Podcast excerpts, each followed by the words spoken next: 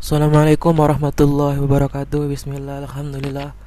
Wassalatu wassalamu ala surafil anbiya Sayyidina wa habibina.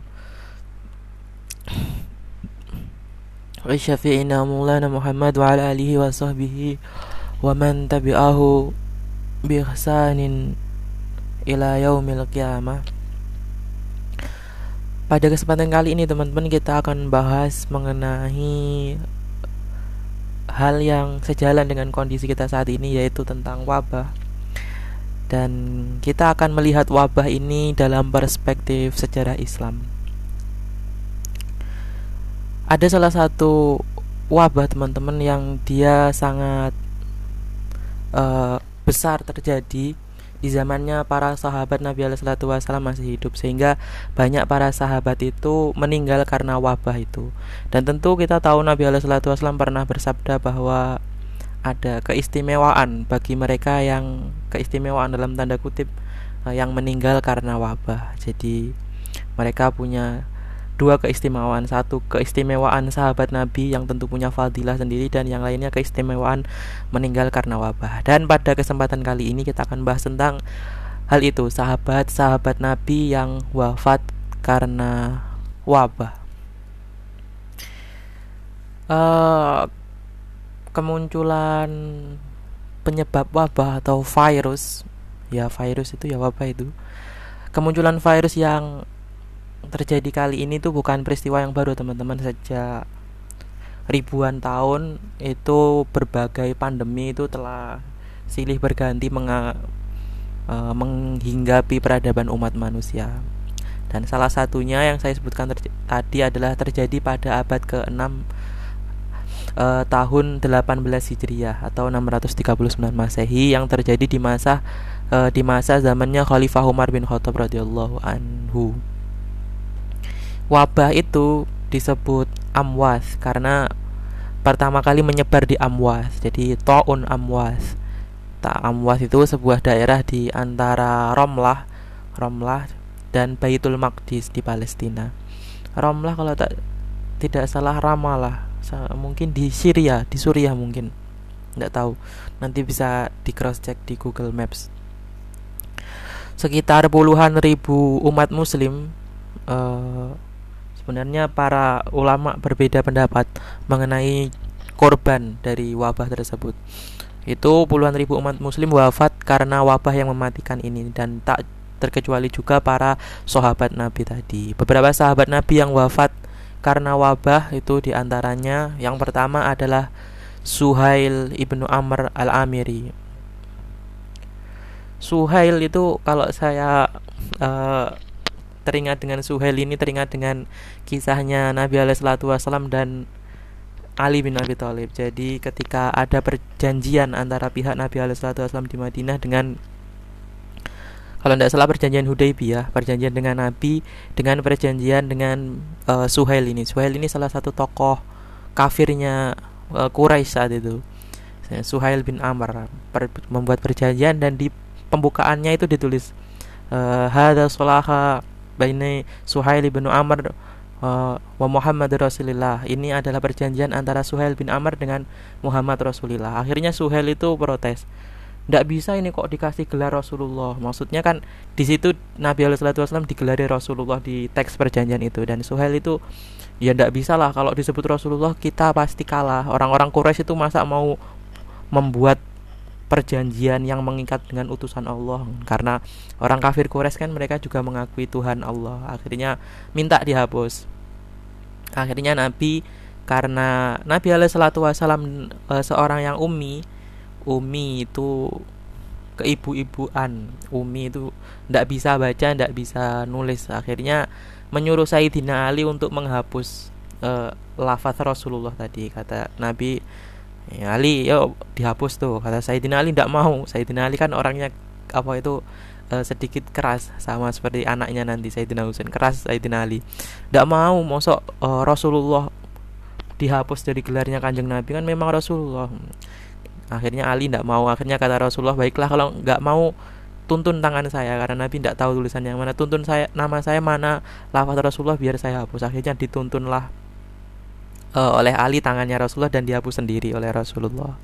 Itu ya apa for your information saja kisah tentang uh, kalau saya melihat ini kisah lucu bagaimana antara Suhail bin Amr dengan Nabi Alaihissalatu Wasallam kembali ke Suhail bin Amr. Suhail bin Amr al Amiri itu seorang orator dan pembesar Quraisy. Dia uh, orang yang dituakan di kalangan masyarakat Quraisy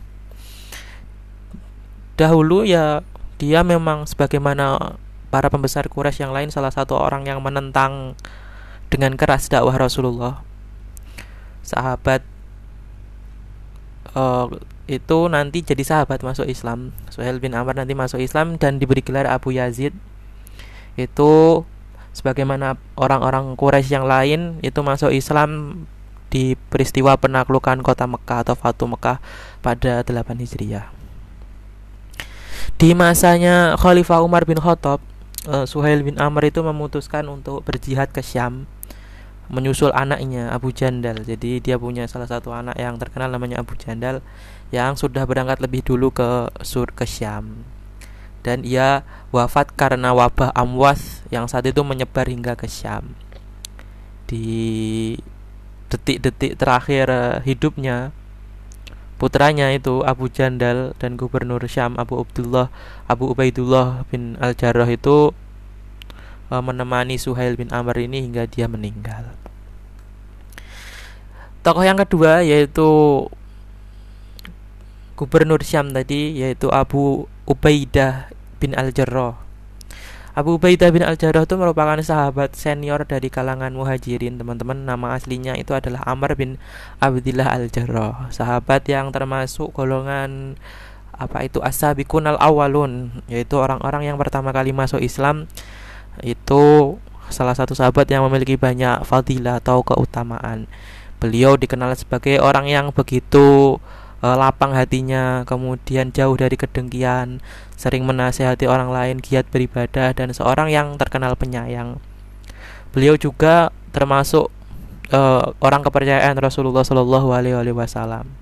Bahkan Nabi Alaihissalam bersabda, sesungguhnya setiap umat itu memiliki amin atau penjaga atau orang yang terpercaya. Dan orang kepercayaan umat ini, umat Islam adalah Abu Ubaidah bin Al-Jarrah. Abu Ubaidah bin Al-Jarrah teman-teman wafat karena wabah amwas karena taun amwas ini ketika dia menjabat sebagai gubernur di Syam di masa Khalifah Umar bin Khattab. Sebagai panglima pasukan di Syam Abu Ubaidah me, me, senantiasa mengontrol dan menghibur rakyatnya yang terserang wabah dan tubuh Abu Ubaid Abu Ubaidah itu sampai melemah karena memikirkan kondisi rakyatnya hingga akhirnya ia sendiri pun terserang wabah ini dan wafat di tahun ke-18 Hijriah di usianya yang ke-58 tahun. Dan sahabat yang dinobatkan sebagai salah satu al-mubasysyaruna bil jannah. Jadi ada hadis yang menyebut terkenal yaitu 10 orang yang dijamin masuk surga. Al Asyar Al Mubasyirun Nabil Jannah salah satunya adalah Abu Ubaidah Abu Ubaidah tersebut kemudian disolatkan oleh salah satu sahabat yaitu Muaz bin Jabal. Adapun yang menurunkan ke kuburannya adalah Muaz, kemudian sahabat Amr bin As dan Ad-Dahak bin Qais. Kemudian yang ketiga adalah uh, sahabat yang meninggal karena wabah taun adalah Surahbil bin Hasanah. Nama aslinya adalah Surahbil bin Abdullah bin Al-Mutawi. Adapun Hasanah itu adalah ibunya. Ia dan ibunya itu pernah hijrah ke Habasyah. Surahbil juga ikut serta hijrah ke Madinah hingga ia dikenal sebagai gelar Zu Hijratain pemilik dua hijrah karena dia berhijrah ke Habasyah hijrah yang awal dan juga berhijrah bersama Nabi Allah Wasallam ke Madinah Surahbil merupakan salah satu dari empat jenderal yang dikirim oleh Abu Bakar As-Siddiq untuk menginvasi kekuasaan Romawi. Sahabat tersebut memiliki julukan Abu Abdillah juga beliau wafat karena wabah amwal di hari yang sama dengan wafatnya Abu Ubaidah bin Al-Jarrah. Dalam buku kitab Mu'jam Sahabah disebutkan Surah Bil itu berumur e, 67 tahun saat menutup usia. Kemudian yang berikutnya adalah Muaz bin Jabal. Sahabat Muaz bin Jabal bin Amr bin Aus itu merupakan sahabat dari kalangan Ansor dari Bani Khazraj. Beliau masuk Islam di usia yang masih muda yaitu 18 tahun. Dan meskipun demikian semangatnya membela Islam itu sangat kuat. Ia senantiasa mengikuti Rasulullah wasallam dalam berbagai peperangan.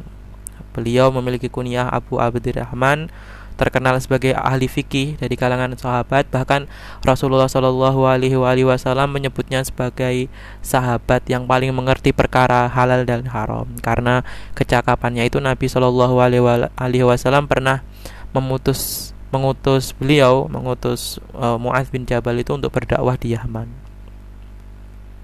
Dan sahabat Muaz merupakan salah satu sahabat yang dicintai Nabi Alaihi Wasallam Beliau pernah bercerita Rasulullah Shallallahu Alaihi Wasallam memegang tanganku sambil berkata kepadaku, aku mencintaimu wahai Muaz. Lalu aku juga berkata, aku juga mencintai engkau wahai Rasulullah dalam hadis riwayat Nasai dan Ahmad. Dan setelah Abu Ubaidah wafat, Mu'adz kemudian diberi amanah untuk menggantikan posisi Abu Ubaidah sebagai gubernur Syam. Namun sayangnya ia menutup usia karena wabah tersebut juga di tahun 18 Hijriah. Sebelumnya Mu'adz bin Jabal juga ikut serta mengurus jenazahnya Abu Ubaidah bin Al-Jarrah. Dan kalau kita merujuk kepada Imam Az-Zahabi beliau menyebutkan Muaz ini wafat pada usia yang masih muda yaitu e, 38 tahun. E, kemudian sahab, sahabat Nabi yang e, wafat yang wafat karena taun adalah seorang ya, yang sahabat juga sepupu Nabi alaihissalam yaitu Fadl bin Abbas. Fadl ini teman-teman beliau dalam riwayat disebutkan adalah orang yang uh, dijumpai Nabi Alaihissalam uh, di akhir-akhir uh, masa hidup Nabi Alaihissalam. Kalau tidak salah beliau juga yang disu yang diberi amanat Nabi untuk menuntaskan hutang-hutang Nabi Alaihissalam. Fadl bin Abbas sepupu Nabi, beliau putra sulung dari Al Abbas bin Abdul Muttalib bin Hashim. Dan di usianya yang tergolong masih muda, Fadl pernah mengikuti perang Hunain bersama Nabi Alaihissalam pada saat peristiwa haji wada Rasulullah Shallallahu Alaihi Wasallam membonceng Fadl di untanya. Dan saat itu Fadl masih belia bahkan beliau masih belum tumbuh jenggot. Ada beberapa pendapat mengenai kapan Fadl wafat dalam Al-Isbah Vitamyis As-Sahabah. Kalau kita mengikuti riwayatnya Al-Waqidi disebutkan Fadl ini menjadi korban amwas uh, yang uh, saat ada di Syam. Berikutnya adalah sahabat Nabi yang bernama Harith bin Hisham. Beliau merupakan sahabat dari Bani Makhzum, suku Quraisy yang ada di Mekah. Dan tatkala belum masuk Islam, Harith bin Hisham ini pernah ikut bertempur dalam perang Badar memerangi umat Islam eh, bersama saudaranya Abu Jahal. Jadi Harith bin Hisham ini adalah saudaranya salah satu pembesar orang yang terkenal dalam uh, orang-orang kafir Quraisy yaitu Abu Jahal. Karena Abu Jahal itu nama aslinya Amr bin Hisham dan ini adalah Harith bin Hisham.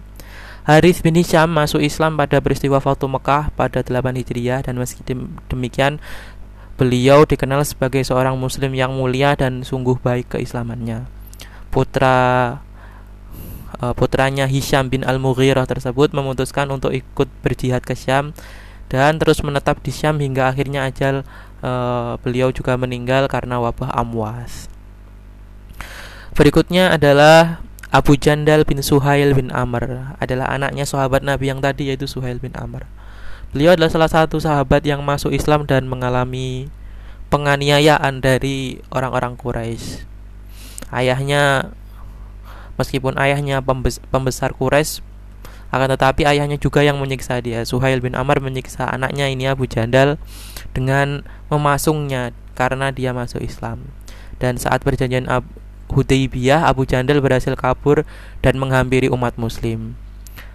Akan tapi sebagai yang kita tahu, belum perjanjian itu rampung ditulis, ayahnya langsung meminta anaknya itu dikembalikan kepadanya dan tidak boleh berkumpul dengan umat muslim. Ini dilakukan agar uh, sang anak agar Abu Jandal itu goyah dan kembali ke agamanya yang dahulu. Namun Abu Jandal tetap uh, dalam uh, keislamannya hingga akhirnya sang ayah pun juga ikut memeluk Islam pada peristiwa Fatu Mekah. Dan Abu Jandal uh, beliau wafat karena wabah dan sempat mendampingi ayahnya juga Suhail bin Amr di detik-detik terakhir ayahnya. Berikutnya uh, sahabat yang meninggal karena